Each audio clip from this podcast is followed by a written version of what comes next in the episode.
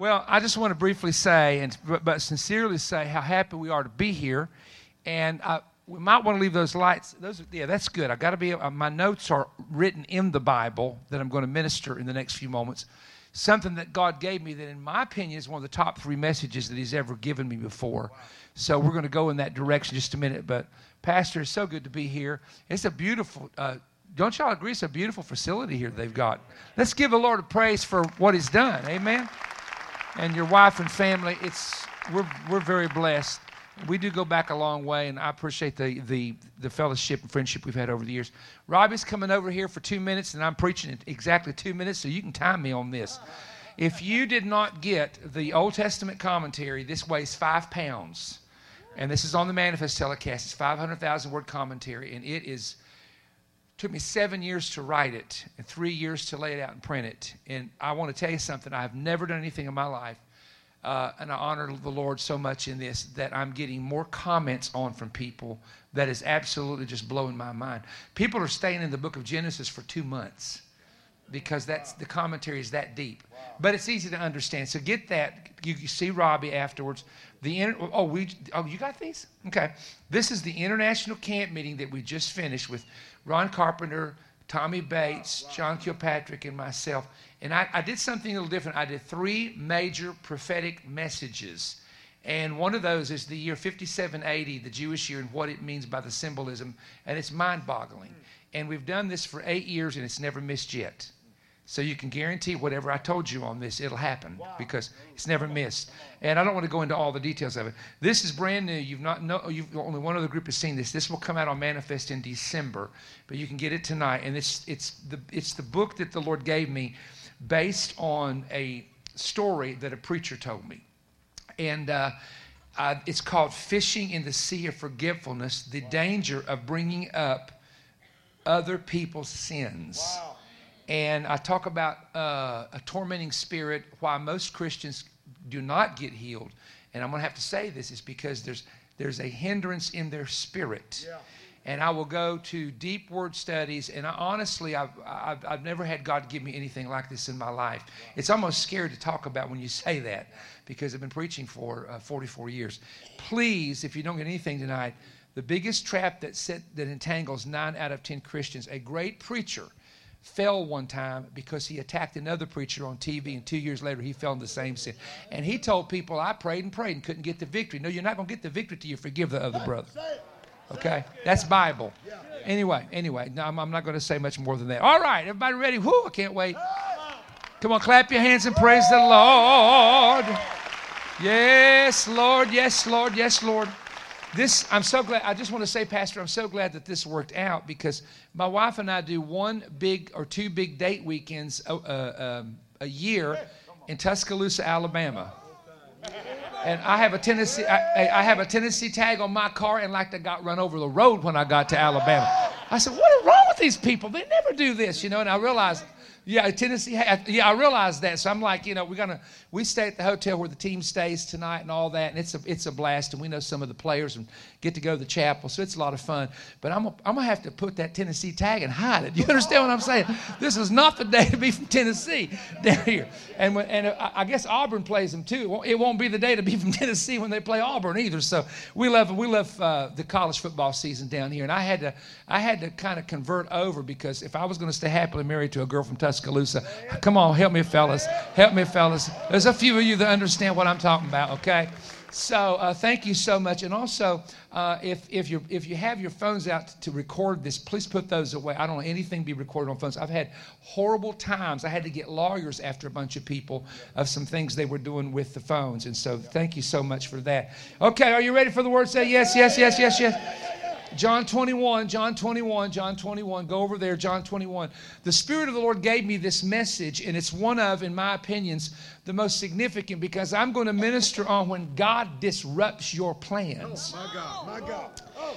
And this is where it's very important because a lot of you that keep up with our ministry, you know that we love doing Hebrew and Greek word studies. Now, I'm not a Greek scholar by any means. I'm, I'm much more familiar with Hebrew than Greek, but I know how to do word studies effectively. And this is where you've got to go back and do a word study because it will not make sense to you. It will mean one thing to you in English, but it's a whole different thing in the Greek. So I want you to go to John 21. I want you to notice the setting of what is happening. Jesus has appeared to his disciples. This will be the third time third time. And the first time, of course, was the road to Emmaus to two men. One of those was believed to be Luke, by the way. The second time was in Jerusalem with the doors and the windows closed, where he walked through the door. Now, this is this will be the third time. Now, I want you to notice what is happening, and let's read this uh, together. After these things, Jesus showed himself again to the disciples at the Sea of Tiberias. Now, the Sea of Tiberias is the Sea of Galilee. It's also called Lake Gennesaret. It has four different names in the New Testament, but it's the same same place, Lake Tiberias here, or Sea of Tiberias. And on the wise, he showed, uh, showed he himself. Now there were together, notice the number here, Simon Peter and Thomas called Didymus, which that is a word for a twin. It means he had a twin brother. Nathanael of Cana in Galilee. Cana is the upper Galilee. Sea of Galilee is in the lower part, so he's from the upper area of the Galilee. And the sons of Zebedee. This would be James and John. You can find that out in Luke chapter 5. And it also says, and two other disciples. Now, I want you to look at the count of how many there are because this is very significant. Judas has committed suicide. That leaves 11 disciples. They have not appointed the new new one to replace him, which happens in Acts 1 after Jesus ascends. So now there are seven of the 11 disciples. Now, if my math is right, 7, 8, 9, 10, 11, four are not there. And you can go through the list and read who they were and find out which ones are not there. But here's the part that really gets very curious when you study this in the Greek. Now, notice what happens. Then Peter said to them, I go a fishing. Now, he had to be from the South because only Southern people would say it that way. Northern people would say, I'm going to go fishing. But Southern people say, I'm going to go, I go a fishing, man. I'm going to go fishing. You going with me? So this, this was a Southern statement here. I go fishing. They said to him, We go with thee also. And they went forth and entered into a ship immediately. And that night they caught nothing. Now, I want to stop and tell you that when you read this, you have to understand that Simon Peter, before he left everything, was a fisherman that owned a ship. You also need to understand the two sons of Zebedee in this story also owned a ship. You'll find that in Luke 5. And you will find in Luke 5, it's over there in about verse 10, that J- James and John were partners with Peter. Wow. They literally had a business they're out of Bethsaida. They were from Bethsaida. They weren't for Capernaum. You know, when you go on the Israel tour, they'll show you St. Peter's house. It may have been. But he, he was from Bethsaida, which was a, a, fishing village. They just found it, by the way. We were there. That goes all the way up to the water when it used to go up to the edge of it. It's pretty cool. So, seven out of the 12 disciples are from that city. So, they knew each other. Now, watch this. You ready for the revelation? I go a fishing seems to say, which I've always believed this for 44 years, that Simon was saying, I want to go on a fishing trip because I'm hungry. So he goes and borrows his boat, goes on a fishing trip. Now, how many of you, if you read that, you think that's what they're doing? Okay, come on, help me, somebody. They're called into the ministry, they're going to be faithful to God. Hallelujah.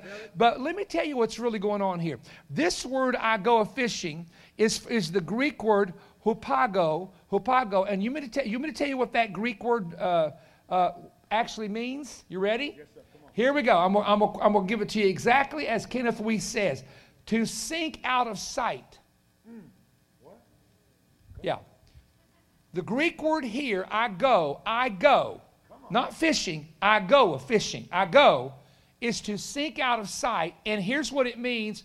This is the other uh, part of this. I'm going to have to put my glasses down here to get this. One who departs from being the companion of another. Now, in the Greek tense, and I know enough about it just to be dangerous, there's passive, there's present, there's future, there's all sorts of tenses. And a Greek scholar said this tense is not, I'm going on a one time fishing trip. Wow. This tense is, ready, I am quitting the ministry and going back to the fishing business. Oh. Yeah. Wow. I'm going to explain why he's doing this in a minute. And here's the scary part the scary part is the other six men said, We go too. So I decided to check out this little we go too, we're going with you too, you know what I'm saying? And the Greek tense is continuous. Now, that doesn't mean anything to you. Do you understand when they say we go too? They're saying we're going to join your partnership. So the, content, the, the, the, the, fact that it's continuous in Greek and not past or future, it's continuous. It's like the Bible says, be ye filled with the Spirit. In Greek, it's continually be filled. It's not a one time thing. So here's what they're saying if you're going to go leave the ministry and you're going to go back to fishing, we're familiar with that. So we're going to hook up with you. Let's just go back to our fishing business. Now I'm going to ask you a question. Why would these men who are from that town and from that area who had two ships in Luke 5 go back to the fishing business? And I'm going to explain to you how this works. Ready? Yes, they had heard Jesus say, I am going back to the Father, and you shall see me no more. Wow! He had already told them, I'm only here for a brief time. Now, I'm not going to leave you comfortless. I'll give you another comforter. But I'm about to go back to the Father. And he said, And you shall see me no more. Wow. Where I am, one day I'll go bring you up there. John 14. Peter is putting all of this together in the back of his head. Jesus has been resurrected. They have seen the nail prints in his hands and feet, but he's not going to stay around. Do you remember in Acts 1? What did they say to him in Acts 1 after all of these stories are ended in this book and 40 days have ended? They said, Will you at this time restore the kingdom to Israel? They're still holding hope. Oh, don't you miss this. Oh, that he's going to stay there, set up a kingdom, conquer the Roman Empire, accept a kingship from the people, and they're going to rule with him. How do I know that? Because Mama to James and John came to Jesus and said, Can my boys sit on your right hand when, they come, when you come into your kingdom? Apparently, James and John weren't getting that far, but Jesus trying to figure out what they're going to be in the future. So Mama had to show up. How many of you know Mama shows up and gets more done than the husband does? Hey, I'm preaching now. So here's the point Jesus is going to go away. They've given him three and a half years of their life. They have left fishing business to follow him, and now he isn't going to be around. So I think I know how Peter thinks. He's very abrupt. He's very quick. I mean, who takes a sword and cuts a guy's ear off with 600 Roman soldiers in front of you, for goodness sake? Nobody in their right mind is going to do that. Yeah, very oh, impulsive. He is, he is the poster child for impulse, impulsive. Okay? So now he's saying, you know what? If he's not going to be around, and he's not going to be there to back us up, and he's not going to be there to do all the miracles, I'm going back to the fishing business. Wow. Now here's where here's where God has to get involved. Mm-hmm. This man knows how to fish. They have been raised around the lake. They know, as I'll show you in a moment, you have to fish at night. That's why it says they've toiled all night. They, they fished all night. Because I've been to the Sea of Galilee 38 years of my life. And I can tell you that they only fish at night. Every fishing boat, tourist fishing boat, restaurant fishing boat, goes out after the sun sets wow. and throws nets. They have nets on these boats and they throw them out. It forms a huge circle. They sink a little bit. Man, they yank it. They did it one night for us to show us how it worked and the fish get caught at night because they can't see the net. Wow. Come on. Wow. Come on. You ready? Yes, sir. So in the daytime when the sun is shining, there's enough reflection there that that fish can see anything coming down. So what they do is at night they surface because it's cooler. And when that sun comes up, it can get real hot there because it's below sea level, and those fish go down lower so you can't, you, you don't have a net. It's 2,000 feet deep. You don't have a string on a net or a rope on a net long enough to take that thing down that far. And you try dragging that up 2,000 feet from the bottom of the ocean. And then you're going to get all the junk and the pieces of the ship and the trees and all that mess that's at the bottom. Come on, how many of you guys bass fish around here? You know what I'm talking about? I mean, you know, you can throw it in there, but there might be a dead tree in there somewhere. So it's the same principle here. And then their nets get cut. That's why they're mending their nets. It's made of linen. And so on one occasion, they're mending their nets. So watch, this is where God has to step in. And God says this Well, if I make him successful fishing all night, and he comes in with a boatload of fish. He's going to be tempted to go back into the fishing business and going to get up and the sun comes up and kind of do one of these things. Told you, boys, I still had it, didn't I? Oh, come on. Told you I still had it. Now look how much money. We can go sell most of these fish and make some money. Then the other boys, disciples, not boys, men, are, they're going to be tempted to follow suit because they have boats. They had a fit. They were partners in this thing. So listen to what I'm about to say in my first point.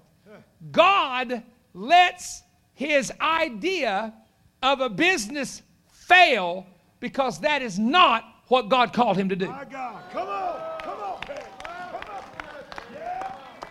The call of God on this man and the call of God for what he would do is so significant and he does not know he's going to preach on the day of Pentecost. Mm. He does not know he's going to write 1st and 2nd Peter. He doesn't know that God's going to let him be the apostle to the circumcised Gentile branch of the church. He has no idea that he'll meet a man by the name of Cornelius who needs a word from God that gets the baptism of the Holy Ghost and becomes the first Gentile to be grafted into the covenant of the baptism and salvation. He doesn't know any of this, but God does. So God makes the fish run away.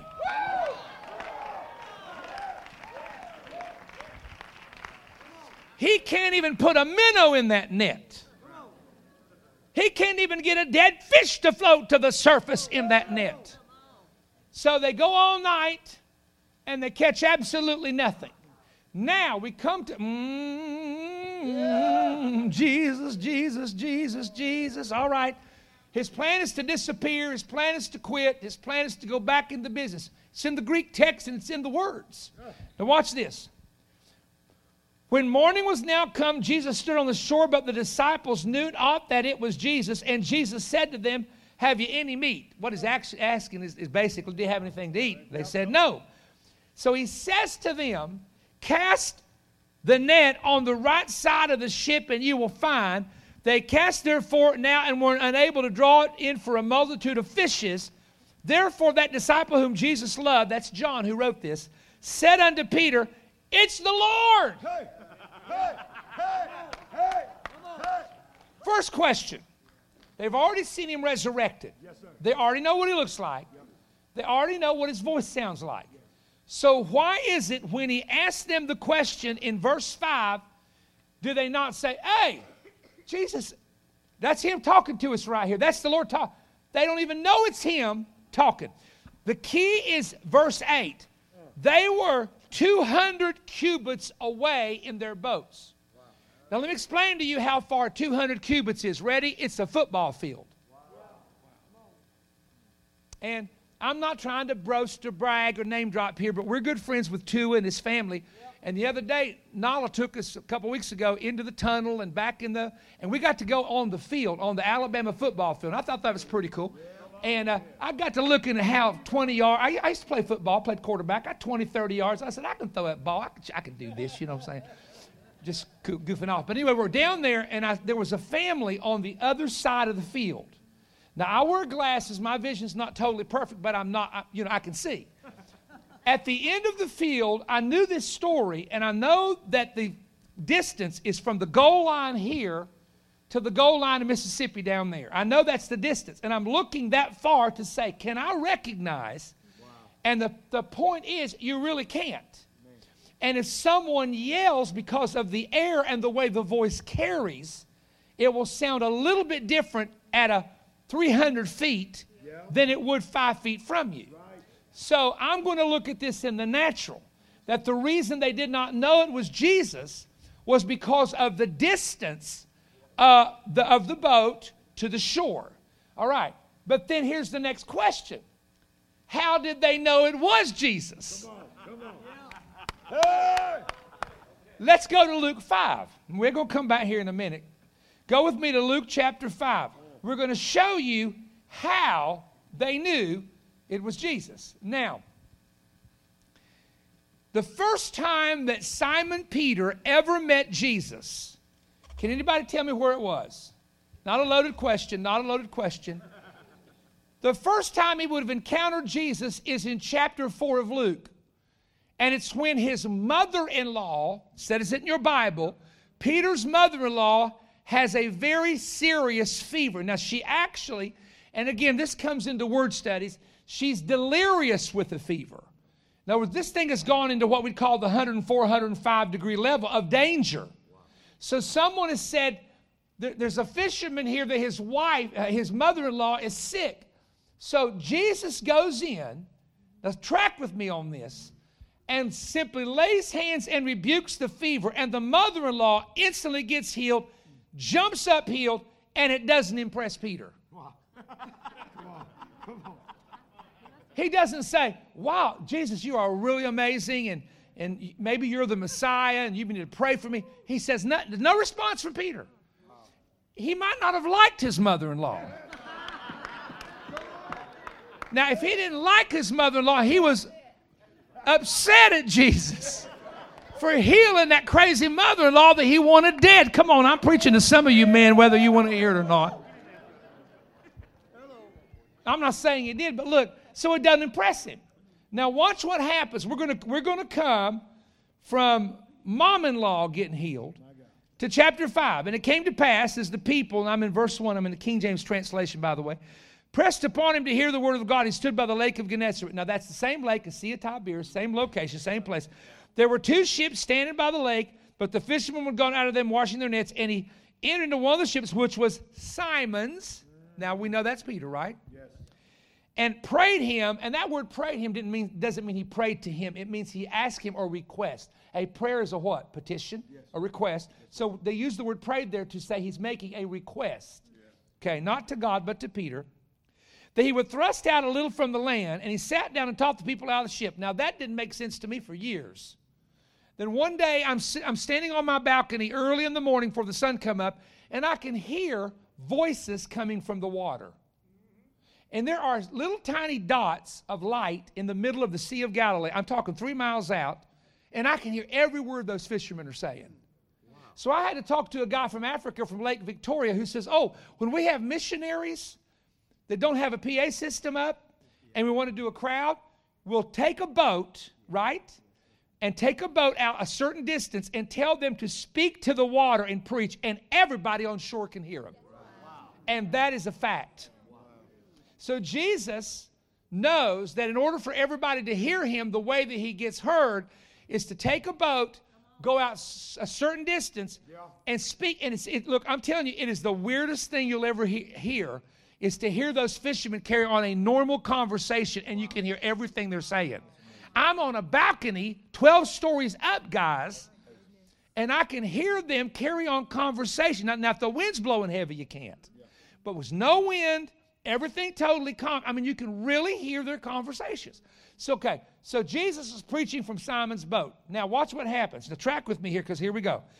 When he left speaking, he said to Simon, Launch out into the deep all right, now this is a little odd because in John he says, go to the right side of the boat. This time he says, we're going to do it different. Go out a little deep, and he said this let down your nets for a draught. Now, this is where Simon is saying to himself, now, wait a minute.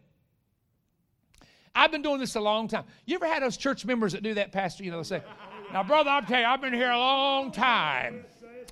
And here's how we've done it around here. Well, guess what? What you've done around here for a long time isn't working. It's time. Someone said, if it ain't broke, don't fix it. I know some stuff not broke that does need to be fixed anyway. So Simon, I can see Simon kind of say, okay, okay. Uh, let me explain what happened, Jesus. Now watch this because this is interesting. Let down your nets does anybody know enough about English grammar to know that an S at the end of a word makes it plural most yes, of the time? Sir. Yes, sir. Come on. Nets is more than one. Yes, sir.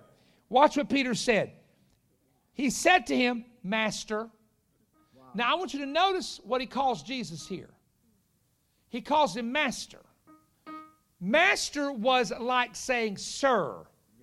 It was not an intimate term is actually is what a servant would call someone over him.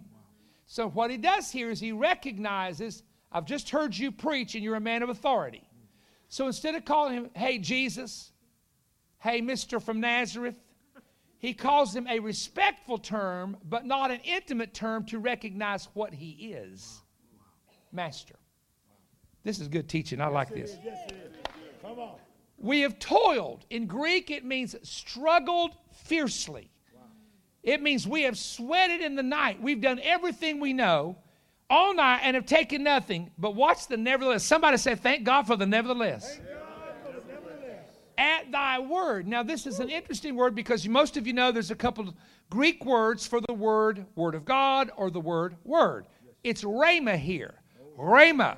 Now, if you know anything about what a rhema is, I'll just give you a W.E. Vines uh, dictionary, Greek dictionary, on what a rhema is. It's not the whole Bible as such, it's not the whole scripture, but it is a specific scripture for a specific situation, for a specific time that is quickened to your heart when you read it or hear it. Hey, come on. That's good. That's a rhema. So, in other words, a rhema word is something that when the man or woman is teaching or preaching, comes alive in your heart.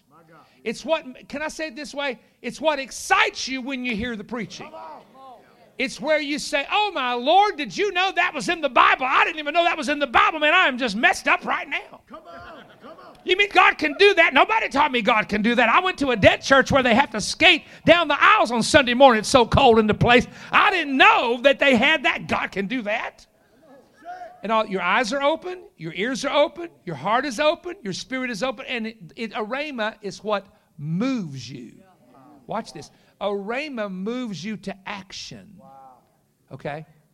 Different than just reading a verse that blesses you. The rhema moves you.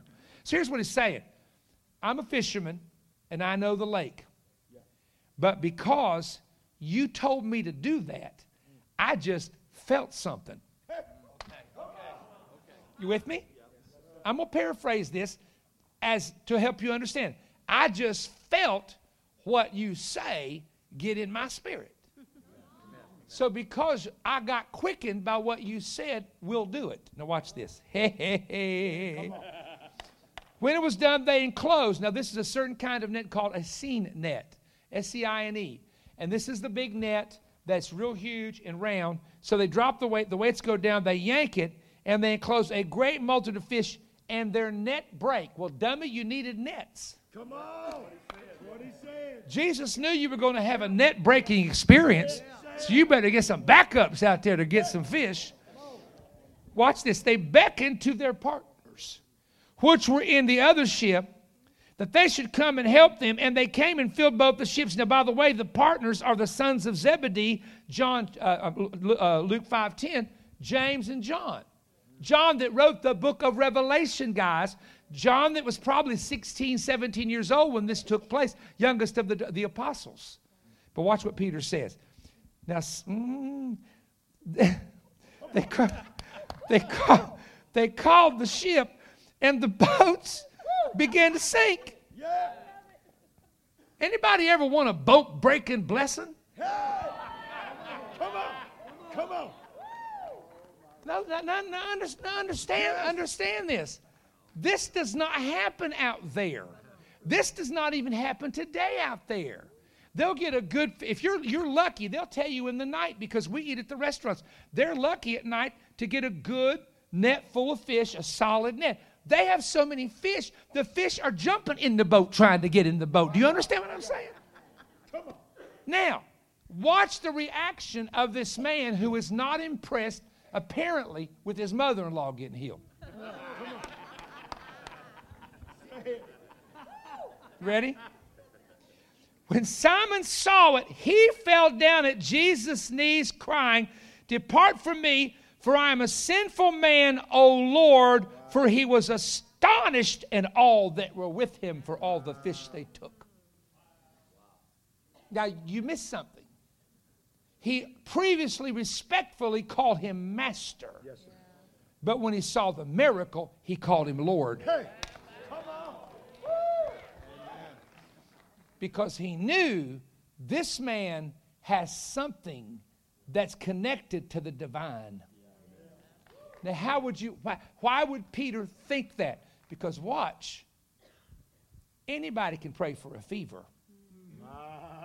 I'm talking like some Christians would talk. You better track with me. Yeah. Oh, well, you know, fever's not a big thing. I mean, hallelujah. I mean, you know, don't take a lot of faith to heal a fever. Hallelujah. You know, I've had fevers before. Just laid my hands, hands on myself and fell out, and God healed me. So. The fever, now, if you got a fever and get healed, it's, it's significant for you, right? But a fever is a lesser miracle. Yeah. But when you have, in the day, two boats full of fish and the boats are sinking, Yeah. listen, you got to understand. You got to go there. You got to talk to these guys. I want to take a fishing trip one morning, and they said, You're going to waste your time and money. You're not going to catch anything. How do you know? We're fishermen. We've been out here 30 years. These fish don't hang around. This is not America. This is a lake. They immediately see the sun and they hit the bottom. You ain't going to catch nothing. Peter knew you can't catch nothing. Wow. Come on. Now, this miracle was not to impress Peter that the success of his fishing business was increasing. Now, you got to stay with me because I'm going back to the other story. This miracle was to impress him that the man standing in front of you has all power in heaven and earth to do whatever he wants. You saw your mother in law healed. You've heard about the miracles of what I'm doing. And now I've just proven to you that I can tell the fish what boat to get in. Yeah. Now, if you can believe that this is a miracle, and he said, Lord, I'm a sinner, get depart from me. You know, I'm, it's kind of like Isaiah, I'm a man of unclean lips. And you see, Isaiah never knew he was a man of unclean lips until he saw the Lord high and lifted up. And when he saw the Lord high and lifted up, he said, Man, I ain't worthy to be even called a prophet. God, you got to clean me up. And Peter said, Hey, I fished these lakes all my life, but there's something that just happened that lets me know something's going on that I ain't got no control over. Who in the world are you? So Jesus said he left all and followed him. And if you'll check it out, for three and a half years, they ministered in Galilee, upper and lower, where these guys are from, but you never see them trying to go back to business. In fact, one time, you remember one time? They're in this area feeding 5,000 men, not counting women and children, and Peter never said, Let's go catch fish. Never. T- hello. Jesus even told one of them, "Go buy bread." He said, "For all these people, we don't have enough. Judas don't have enough money in the bag for us to go buy bread for all these people. And by the way, hey, we don't have time. How are we going to do this?" He's te- the Bible said he did it to test them. Wow. But Peter did not jump up and say, "Hey, me and James, me and James got me and James, John over here. We got boats, so we go out there. We'll fish for a while. We'll, we'll bring some fish back. At least we'll help you." He didn't offer it, but now all of a sudden, yeah. Wow. he says, "I'm going back to business." Word. My God. My And God says, That's what you think.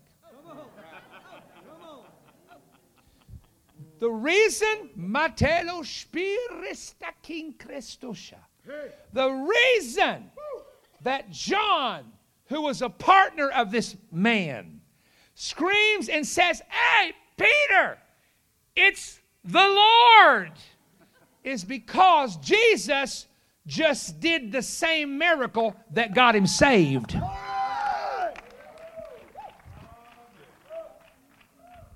It was that same miracle. And John knew that lake, Peter knew that lake, and they knew there was not going to be any fish caught from that moment on. And when those boats start filling up, and they you ready? They count them, 153 fish. How would you like to catch that out here on a lake in Alabama?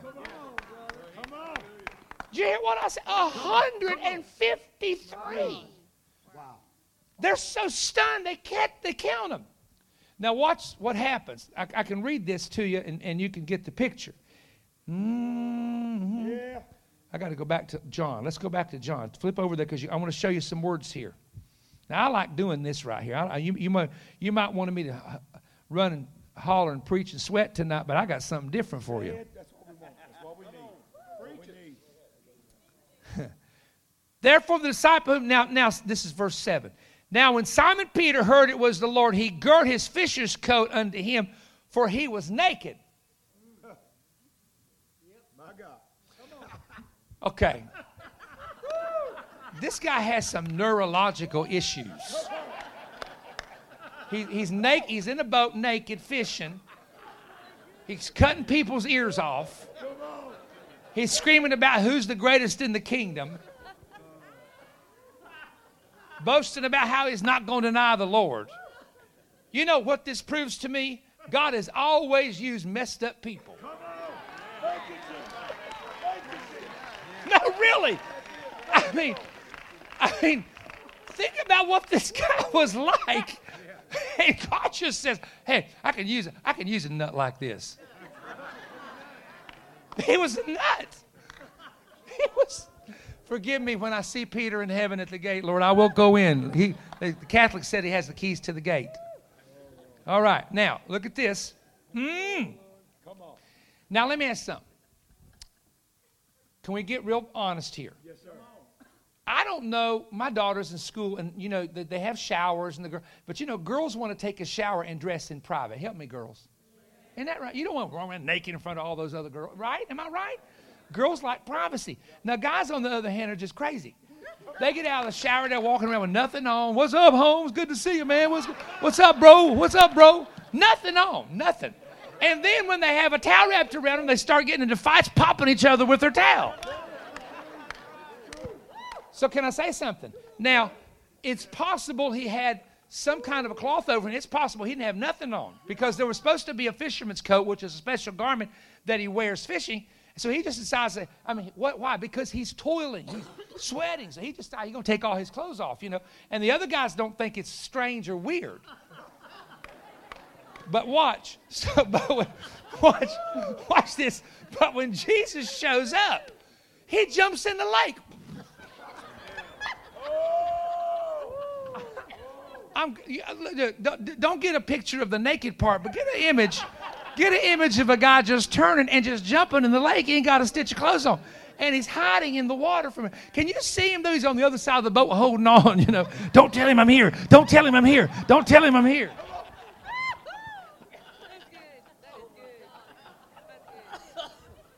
Okay, ready? I said to myself, self, why did Peter jump on the other side of the boat to try to hide? And the Spirit of God quickened to me because when John said, This is Jesus, Jesus had read his mail before and told him, Satan's after you. You know, he could, Jesus read his mail. Jesus rebuked him one time and said, Get behind me, Satan. Hello. So Peter knew, I got to hide because he knows what I'm up to. He knows. He, he already knows.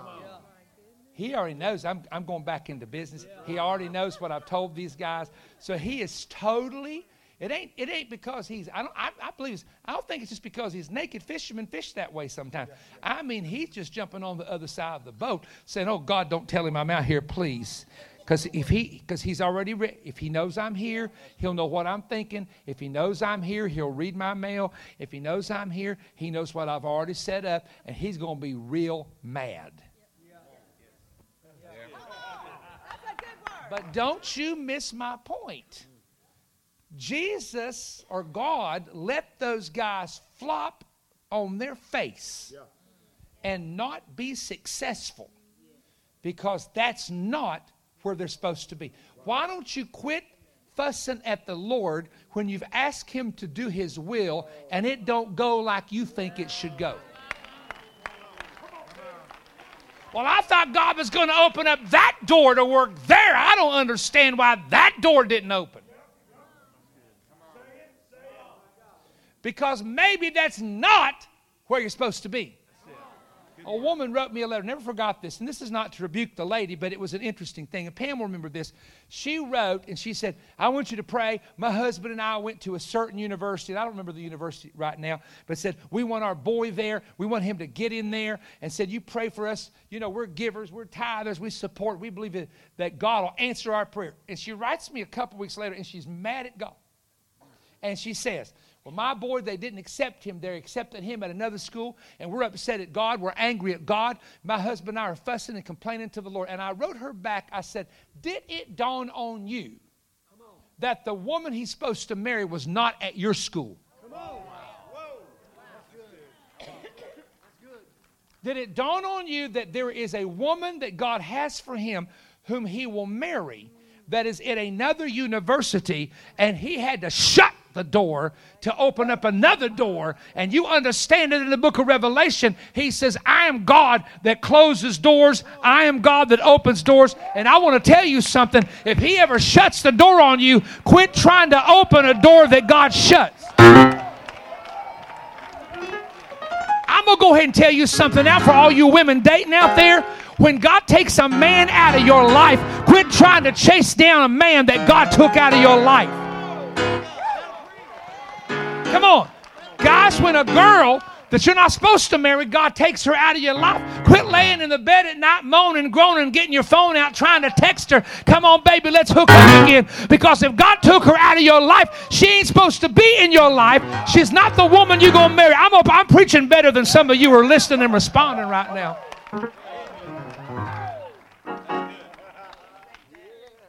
Well, I said, well, so sometimes what you plan doesn't work.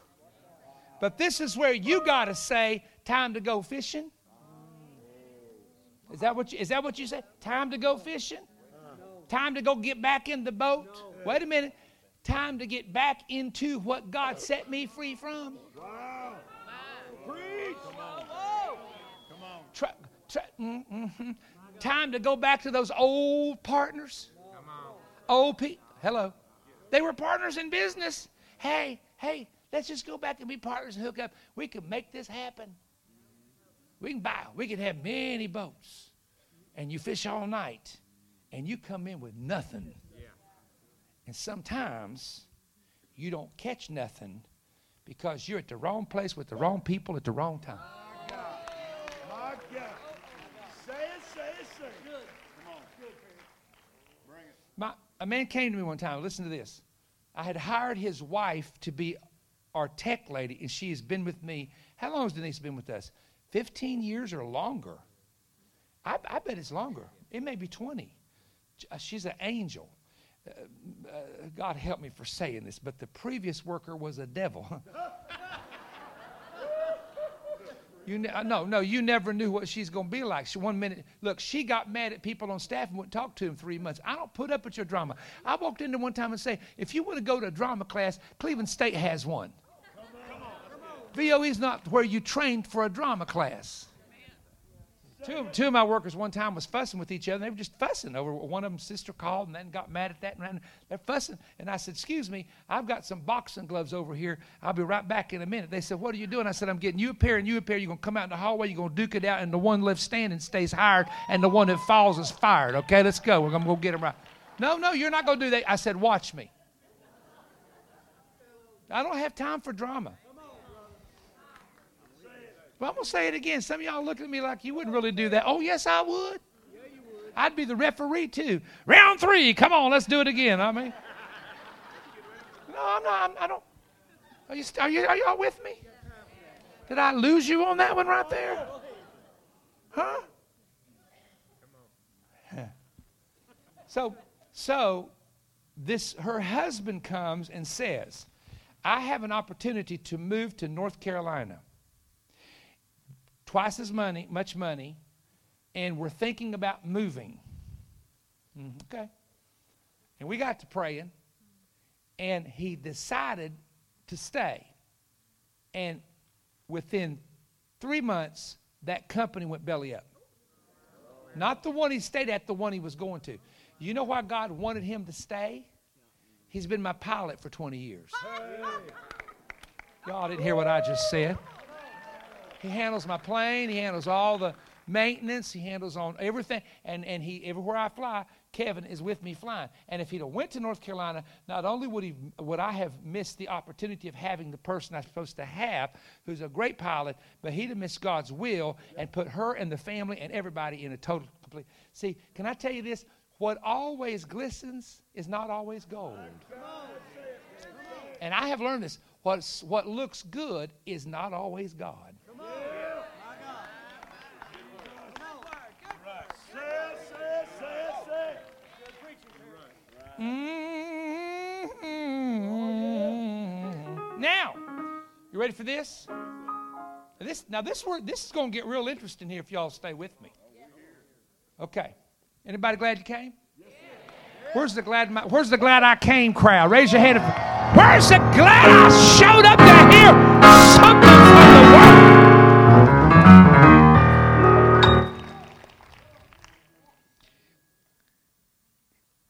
man who's the fisherman is called Simon 69 times in the New Testament. Peter 153 times. Simon Peter 18 times. But the name Jesus gave him here three times only here. Ready to go?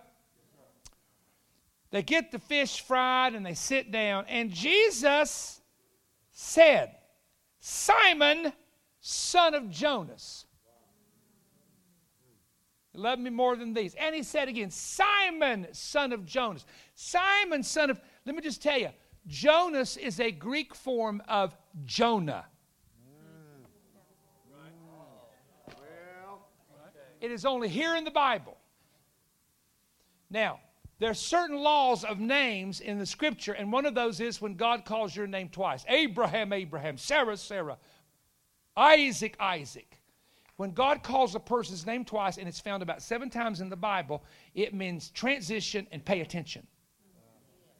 Because after what he says to them twice, there's a transition every time. Saul, Saul, why persecutest thou me? Transition. You're a heathen, you're about to become a Christian. You got it? Transition and change. It's always, it's always that way. Here's another law.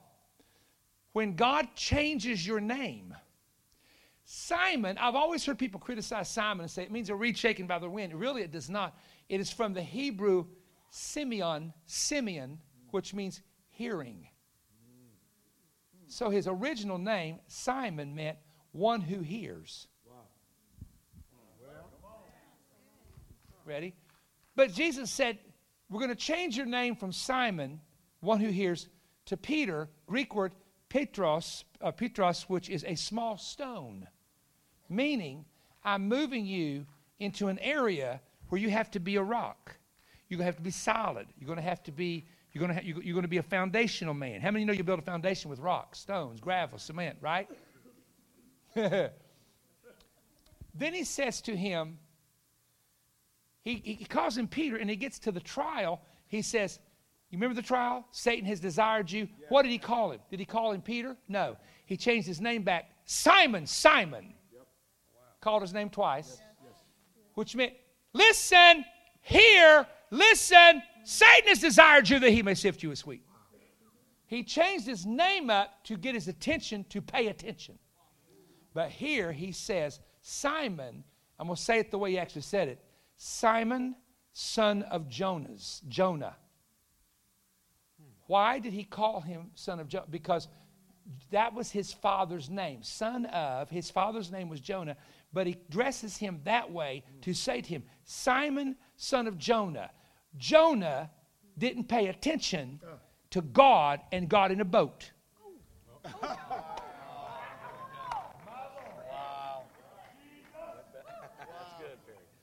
And, and cryptically, he's saying to him, I know what you're up to.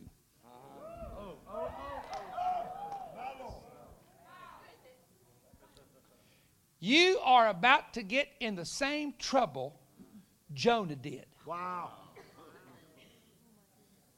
Because he had a call to preach. Yes, he did. God, I feel the Holy Ghost talking about it. Come on. He had a call from God to save a city, one of the biggest cities of the day, and he said, I think I'll get in a ship and hide. So he says, Simon, not Simon, not Simon Peter, not Peter, Simon, son of Jonah.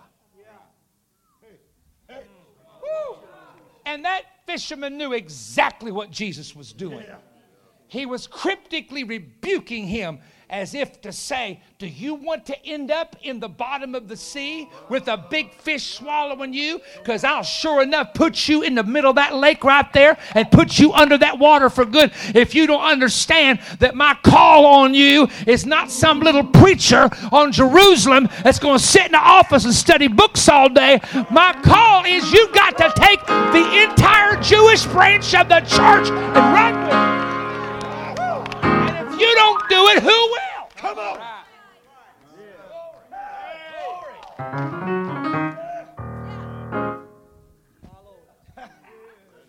I will tell you that it is one thing to be rebuked by your earthly father, but it's another thing when God does it. I have been, in my earlier days especially, chastised of the Lord because of an attitude I had misunderstandings that I created on my own, and I would rather have my daddy whip me with a belt than my heavenly father chastise me. Yep, yep, yep, yep. Oh, I can tell some of you ain't never been whipped either way by looking at you. Some of you never had a belt, and if you ever never had God. Are you still tracking? Now, let's look at two things that now happen. Would you notice that he says, Do you love me more than these.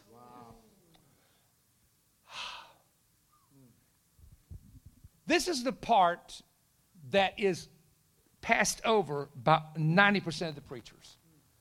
Because have you ever asked yourself, what are the these? He didn't say, Do you love me more than this? These. These is a plural word. This is specific toward one thing. Yeah. Am I right? Where's my English teachers? Yeah. But if I say all these things, it's more than one thing. Yes, sir. And he never, Jesus never tells you what the these are. Wow. But after he calls him the son of Jonah, he, he Peter knows what he's talking about. Mm. Ready? Do you love me more than your business? Yes, Lord, I love you. Do you love me more than. That's right. The partners that have partnered with you to help you make money. Yes, Lord, I love you more than them. Do you love me more than all these other disciples that you've been preaching with? Yes, I do. Then he says this. Oh, my goodness. Do you feel this? Do you Yes, feel this? yes, yes, yes, yes. All right. All right. My God, it's good. So then says, Do you love me? Yes. Do you love me? Yes. Do you love me? Yes. Which brings me to a whole nother element that has not been taught because most ministers don't know the word used by Mark. Wow. You ready to go? Yes, sir.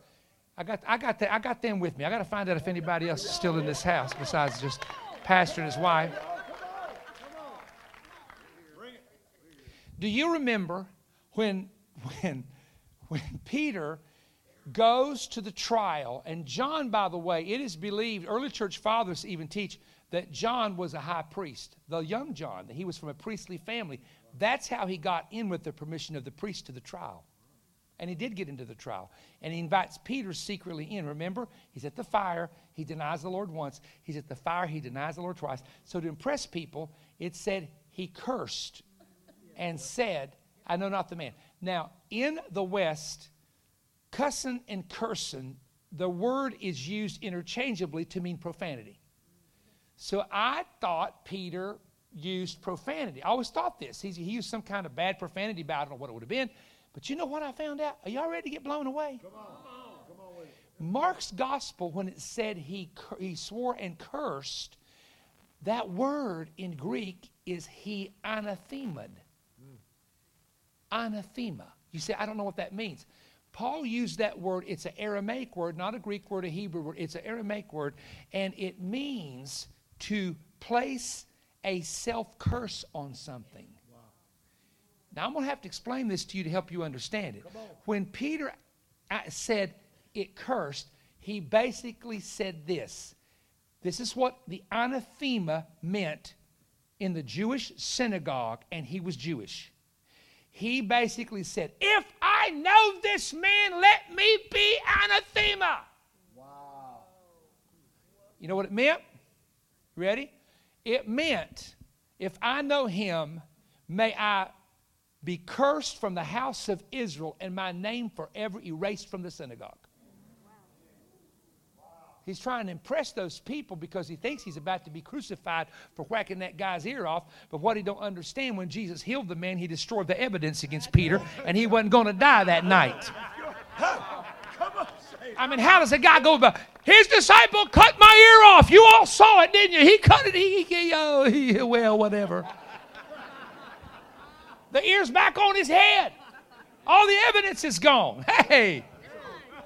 Now, when you when you put yourself under anathema, this is one of the reasons why. There's two reasons he went out and wept bitterly. Reason number one, you remember the rooster crowed, and he realized, oh, the words of Jesus had been fulfilled because he said, the rooster won't crow uh, th- three times. You'll deny me, and then Jesus Jesus predicted that's what I'm trying to say. All right.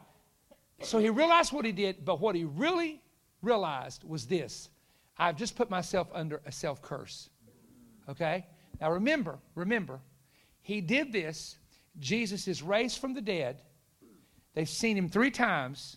Actually, actually, Peter only saw him twice. This was the second time. Now watch. And Peter knows he's under a self curse. So why not go back to business? That went right over your head. Because he has cursed himself from the house of Israel. That's what anathema was. Look it up. He cursed himself from the synagogue. And he's thinking to himself, man, I've already put myself under something. I, I can't get out from under. Yeah, there you go, honey. I messed up. I put myself under something. Ain't way getting this back. But what he may not have realized that you need to know is when the Matthew 18 says, What you bind on earth is bound in heaven, loose on earth is loosed in heaven, that is a rabbinical phrase. What you permit is permitted, what you disallow is disallowed. And it dealt that text deals with the members of the congregation who have erred. You have the authority through repentance to reinstate them, or you have the authority if they rebel to keep them out. That's binding and loosing. Watch. But the only person who can take an anathema off of a member of the synagogue is the head rabbi.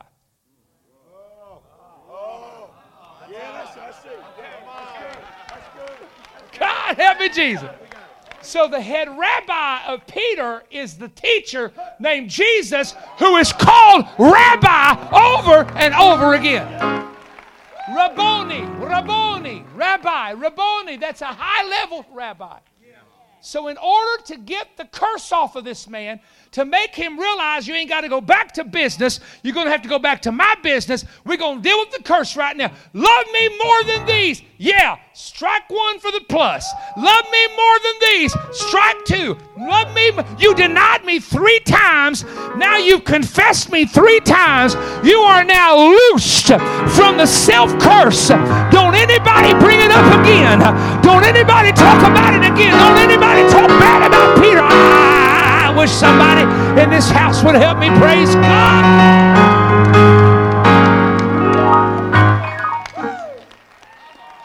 Y'all didn't know that much was in this verse right here, did you? He cleared him. So, see, here's my point. You jump in the lake because you're naked and you've got shame. You're, you're, you're ashamed. What Jesus did, not only forgave him, not only publicly released him to those other disciples, ay, ay, ay, ay, ay. And there were seven men there, which is the number of completion. Jesus was number eight, meaning new beginnings. Uh, you know, I had to get into a number somewhere. And so Jesus basically is saying, You denied me three times. I've covered you. Now it's done. Now get out of that ship. And then he says this Feed my lamb, lambs, feed my sheep, feed my sheep. Now the lambs are the babies. The sheep are the older. You still, you still with me? Yes, sir. But guess what happens here? They used to, it's two different Greek words are used Oh, wow. for feed. Now we use feed, feed, feed in English. Three words there. This is why I love word studies. Okay, by the way, this is the Perry Stone New Testament if you don't have it.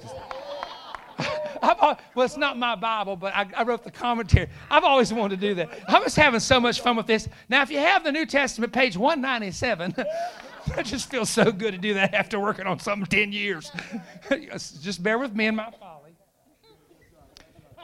Feed is three times in the story verse 15, verse 17, verse 16. Two different Greek words. Verse 15, where he said, Feed my lambs, is the Greek word. I got to pull my glasses down, I'm sorry. bosko. bosko, which means to graze or feed a flock of sheep. In, I'm sorry, that's in verse 15 and 17. Verse 15 and 17. Verse 16, where he changes, changes it from lambs to sheep, is the Greek word poimaino, which means to govern, guide, and protect. So he said, Now here's your job now. First of all, is to feed everything I've taught you and everything you're going to learn to the sheep. Your second job is to ensure that you protect them from wolves, false teachers. And Peter talks about this. Go to, go to his epistle. He, that's what he deals with. He even says, Satan, like a roaring lion, walk about seeing who he may devour. He knows that story. Come on. He'd been through that. Luke 22, he'd been through that. So Jesus is saying to him, in the beginning, three and a half years ago, I won you because of a fishing trip. And you left it all behind. You go and said that you didn't know me and you put yourself under a self curse, but I've taken care of that right now. So don't you look back. Did he look back? Let me tell you how he died according to Fox's Book of Martyrs. He and Paul were both slain in Rome. One was beheaded, Paul, and Simon Peter was crucified upside down. Not bad for a guy that jumped in a lake and got back in a boat and brought it back to shore and left it all and followed him. And the voice of Pentecost was this man. And Peter and John went into the temple. First miracle after Jesus. Peter. Cornelius, the Gentile, gets the baptism of the Holy Ghost. Who directed it? Peter.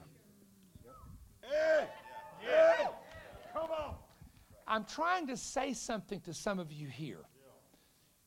You have to start having confidence in your walk with God that when you've sought Him and things are not moving the way that you would like for them to move, here's your word God's no is not always a final.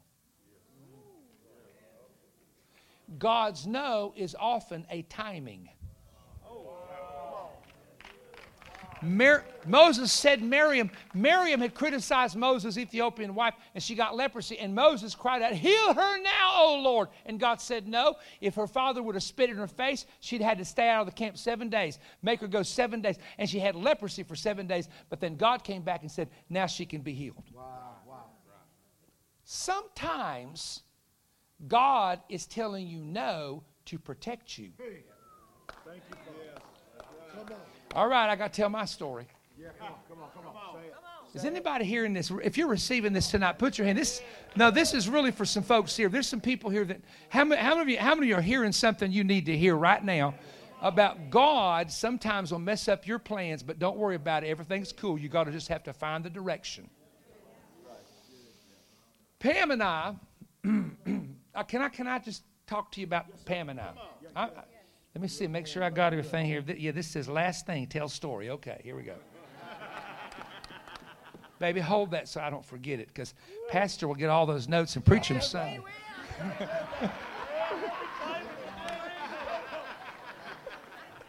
I had to say that. That's a joke, by the way. I'm, i love it. That's an, that's an honor. What you said there was honorable for me. I'm serious. That's, that's the greatest honor is that you have a word that other people know is a word. That's the greatest honor. Okay, here we go. Well, let's I met Pam. I met her. I'm going to tell my Pam story, and we're going to be done, and we're going to pray. I met Pam in Northport, Alabama. Y'all just crazy. Look, we got some Auburn fans on the second row that are partners. Y'all be careful talking about that. I don't want I don't want war breaking out. I, lo- I love I love it down here this time of year. I promise.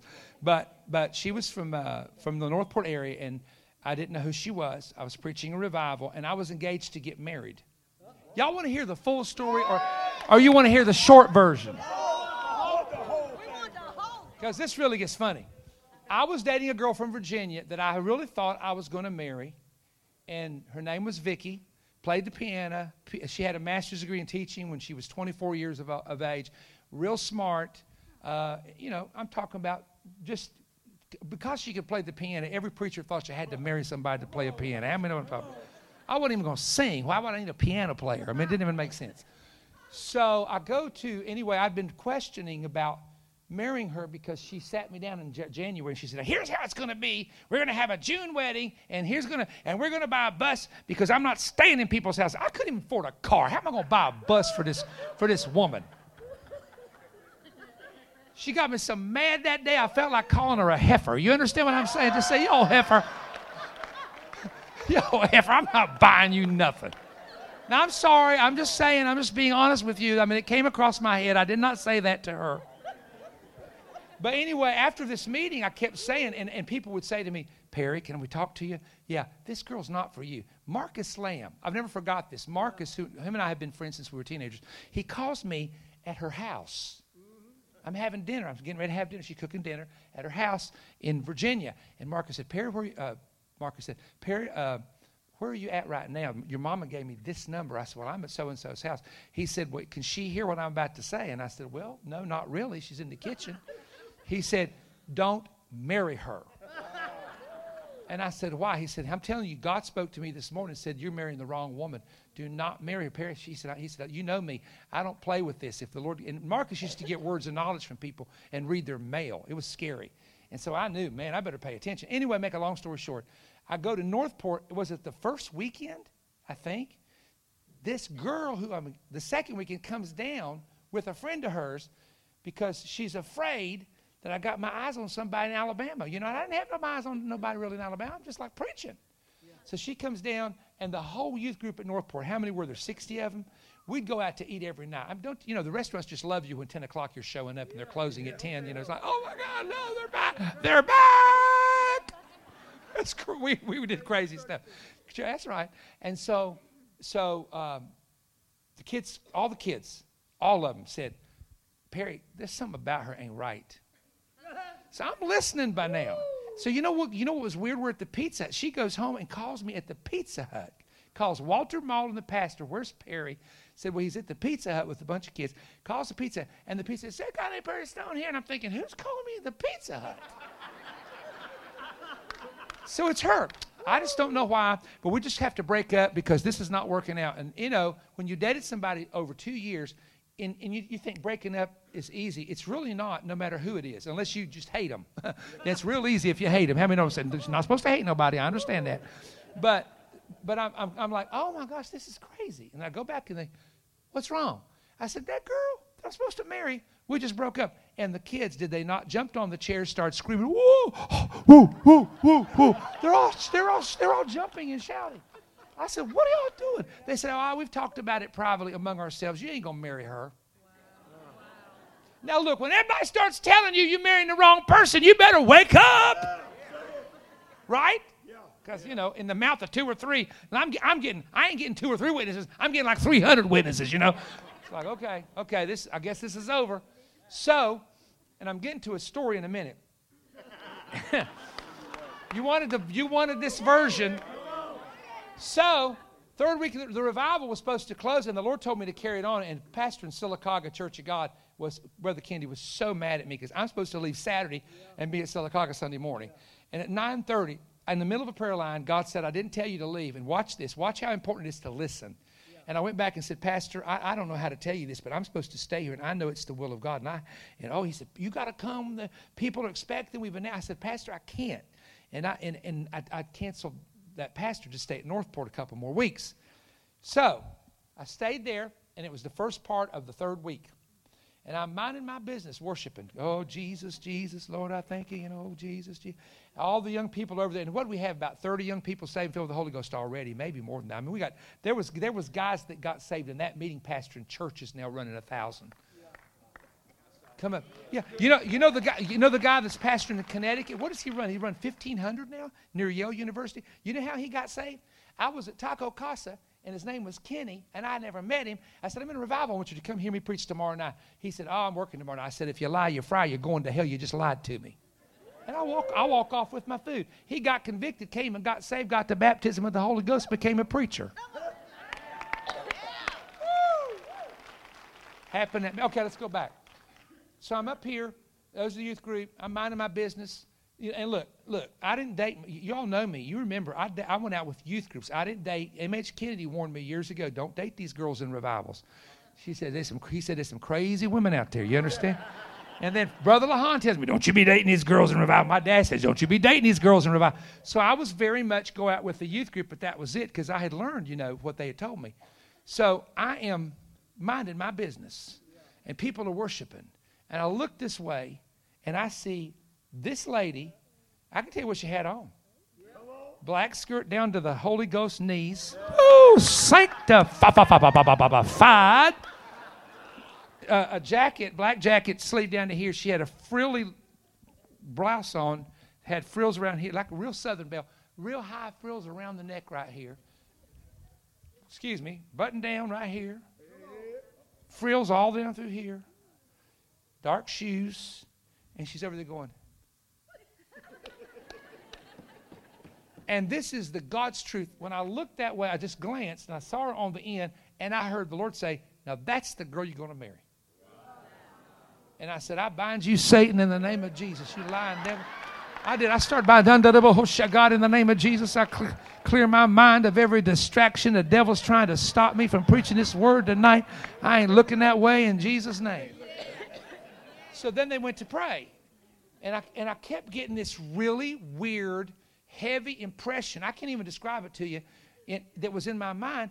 I didn't even know who she was. I mean, I had not even gone out with her nothing. And I looked that way, and God says, I said that's the girl you're going to marry. And it dropped from my head to my spirit instantly. And I said, Oh my goodness. Oh wow. Well, that's why I broke up with that other girl, because I can't marry two women. I can't have two. I'm not Mormon. I'm not Muslim. Can't have five. I can only have one. I didn't really think that. I thought that was funny, just preaching it right here. So I look over there, and I, and I did this, and they're praying. And I thought, well, if I'm going to marry, I need to see what she looks like. So I did the Bible thing one eye open, one eye closed, watch and pray.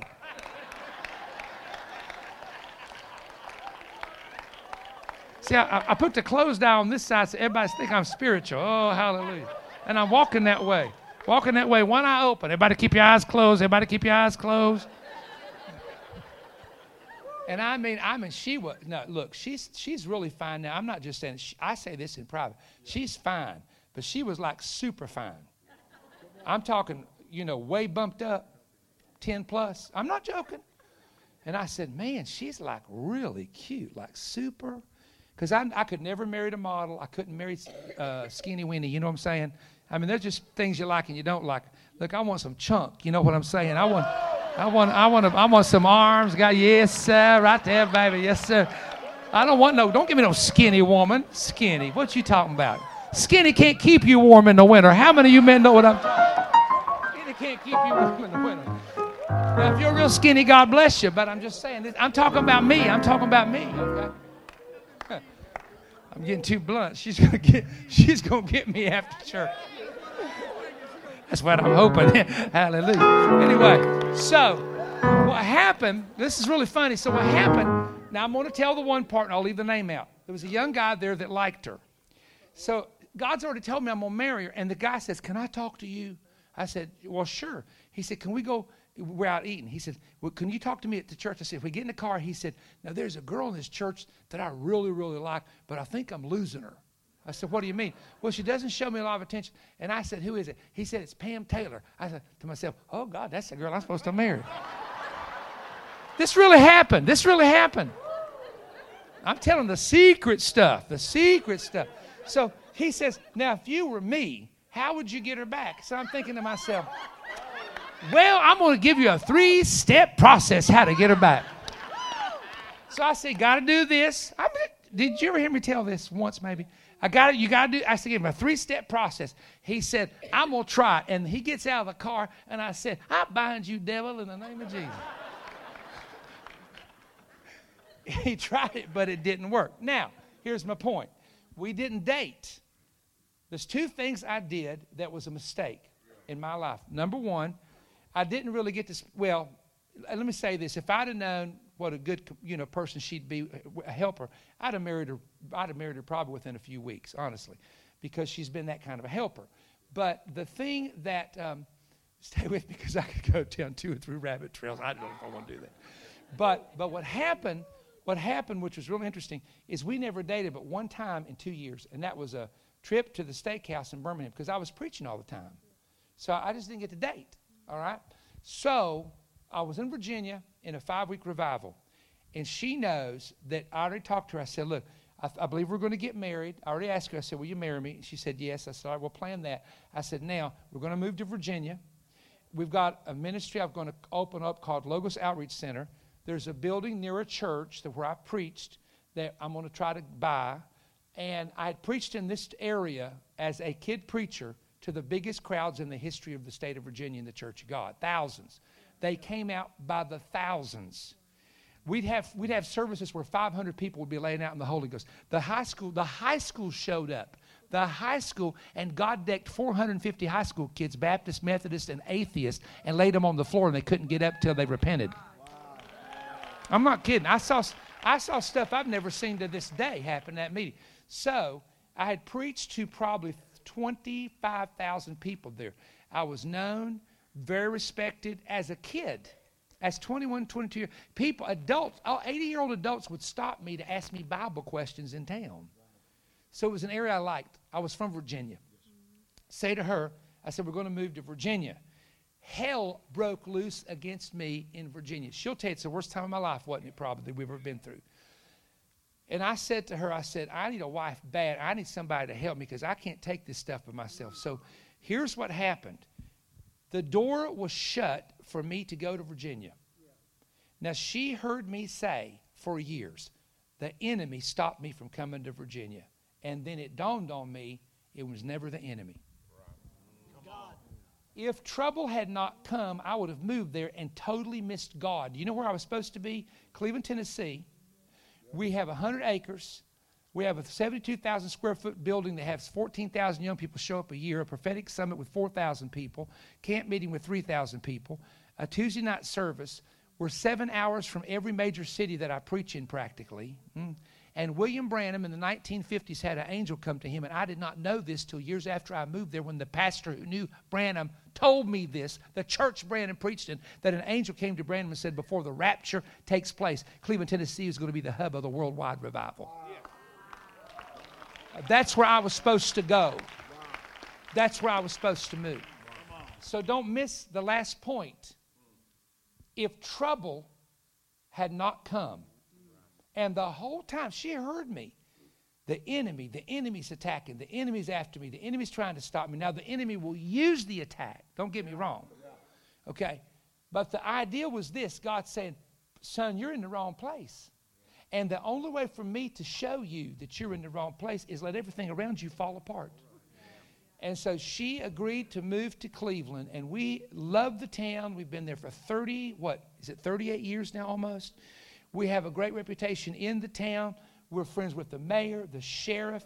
I mean, I mean, anything I need, I can pick up the phone, the banks. I could borrow millions of dollars by just walking to the bank and signing my name because they say, We know Perry Stone's ministry. Are you listening? Yes, sir. So sometimes, who am I talking to? Let me tell you something. Where's the pastors that are here? Raise your hand. All the pastors that are here. Uh, if you'll just keep your hand raised, I will tell you what happened before I came out here. Before I came out here, I was walking down that hallway before I came into the, the sanctuary. And I heard the Spirit of God say to me, This particular word, there's one pastor who needs this because he's on the verge of, of changing and quitting if he doesn't hear from God tonight. Now, I would not expect a minister that raised his hand to say, It's me, it's me, it's me, because there's things that's private. But you've thought about going into work, you've thought about going and starting a business, you've thought about just turning it over to somebody else. I don't know who I'm talking to, but the Lord sent me by here to tell you don't get in a ship. Hey, my God. Say it. Wow.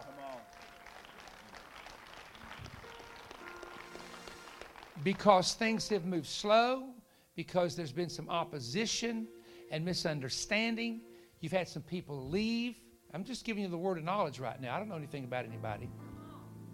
And, and it's just really got you so down and discouraged that you've come in here and said, Well, Lord, you, I'm going to tell you, I'm, I'm just going to read your mail right here. When this conference came and knew, you knew you'd be in this service because you know you, you make plans you said, I need God to give me a word. And I walked out. I walked out that hall and he said, It's for somebody here to know. Don't go getting in a boat. Don't try to don't try to do something different when you know in your heart you're supposed to be in the work of God. God never told you this thing would be easy. But sometimes you quit spending time with Him and you try to spend time figuring it out. And there's there and there's times I've just got to just go in my closet or, or, my little room. I got a little room where I can just lay down on a, on a what, whatever they call it. I just lay down there, and sometimes I'll just, especially during conferences, I'll start praying, and within an hour I start hearing. About an hour I start hearing. Now, if you are here and you want me to pray for you right now, We'll pray for you right now, Pastor. If you want to, if you want to do that, because I listen, there ain't no doubt in my mind you're here. But if you prefer not to do that, I totally understand that, and you need just, but you need to take this word right now, not just the message. The message is for you. Take this, whoa, hallelujah. Take this word from the Spirit of God. Say, Lord, I receive that. You spoke to me. That was my word. Don't quit. Don't quit. Don't give up. Keep planting seeds. Some will plant seed and some will water, but God gives the increase. Get the people that believe in what you're doing, even if it's a handful, and just start working with the people that believe in what you do. Set a vision and just go after it. Don't quit. Hallelujah. Let's, let's, let's raise our hands. Somebody needs, needs this right now. Let's raise our hands. Father, I thank you in the name of Jesus. I feel your presence right now. Hallelujah. Kina Santaro sumarina la rista rotata canchurro badi. Storapa rahashaya dahando no korebata hasha. Father, I look to you right now, but because there are people who need to be encouraged in the Lord. Yeah. All right, now this is the altar call right now. How many are saved? Raise your hand. Hold up real high. Friday night. Saved. Okay. All right. How many of you? How, now this is going to be different because you're looking right at me and I'm looking right at you. How many are here that have drifted away from God and you know it? You've, you've drifted away. You know it. Right there, there. You've been drifting. You've been drifting. You've been drifting. You've been drifting.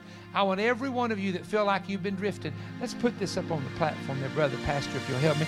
I want every one of you that feel like you've been drifting. I'm gonna come up on this platform, kind of where I can see everybody. I want you on the count of three to get to this altar and stand right in front of me, right here where we can pray because you do not need to leave here after hearing this message. Ready? One, two, three. Come on, right now. Line up right here.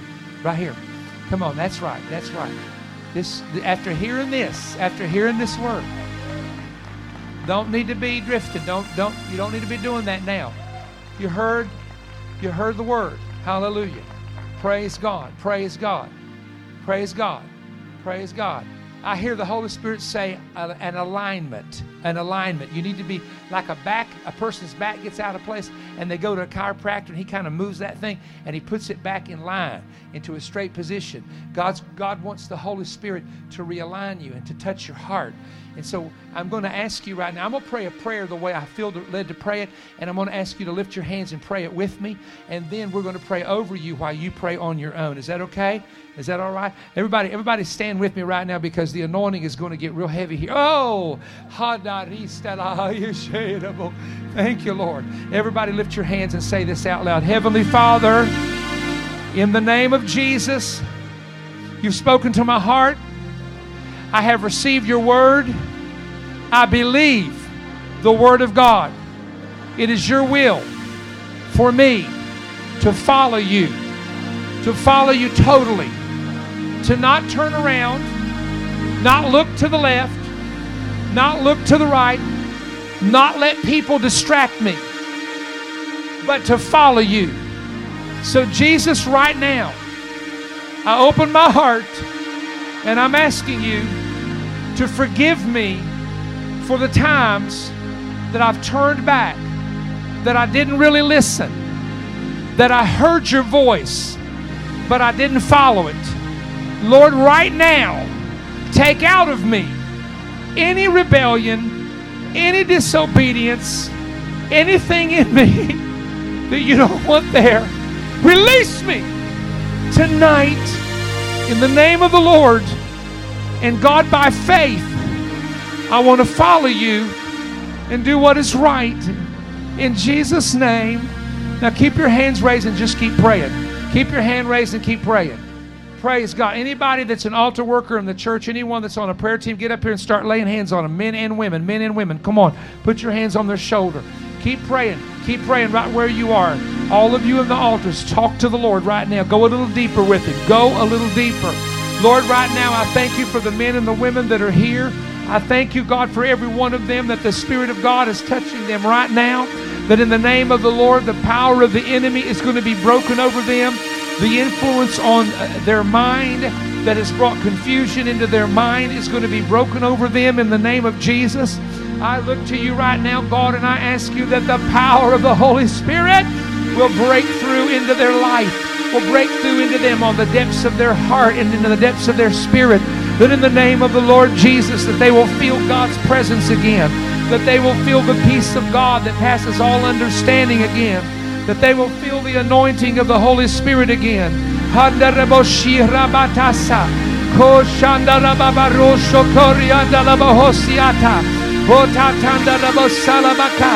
In the name of the Lord Jesus, the Son of the living God.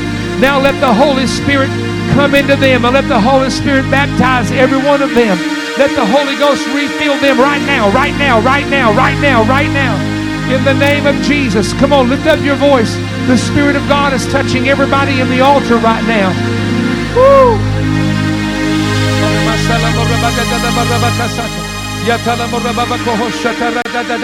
In the name, in the name, in the name of Jesus. God, in their heart, in their spirit, release them in their heart. Release them in their spirit in Jesus' name. Release them. Come on, keep praying. If you're in the altar, keep on praying. Keep on believing. Everybody in the congregation, turn and face somebody that you know someone that came with you, someone that you sat beside that you know, and put your hand on their shoulder and start praying for them right now that God will keep them in His will, and if they're not in His will, that God will show them what it is and give them the strength to walk in it. God, encourage the people right now. Heavenly Father, encourage them by the Spirit, encourage them by the anointing. Encourage that pastor, Lord, right now in the name of Jesus. God, you taught me years ago that if I would pray and fast, that it would break the spirits in churches. That if I would pray and fast and believe and preach the power of the word, that it would break the demonic activity that was taking place in the lives of church folks. In the name of Jesus, we command the power of the enemy to loose his hands and loose his grip upon every person that's in this building right now. Holy Spirit of God, in the name of Jesus, the Son of God, let your spirit come, let your power. La morosa. Kitaranda lele bobo rabasha la babasa cariata. Yeta nere di aselira. Kura danda landa reda la barra danda daba. In the name of the Lord, in the name of the Lord, in the name of the Lord, in the name of the Lord, in the name of the Lord. God move, God move, God move. Lord Jesus, move. Break it now in the name of Jesus. Break it now in the name of Jesus. Break it now, break it now, break it now, break it now. Come on, pray for each other in the congregation just a little bit longer. you're really going to get through. If you'll really pray in agreement, you're going to get up in the balcony too. Hallelujah. Hallelujah. Hallelujah. Go ahead and sing whatever you want to sing, brother. Come on, don't quit. Don't quit.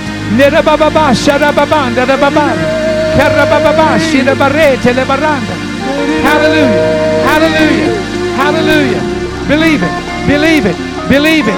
Believe it. Believe it. Believe it. Believe it. In the name of Jesus, breakthrough coming for you.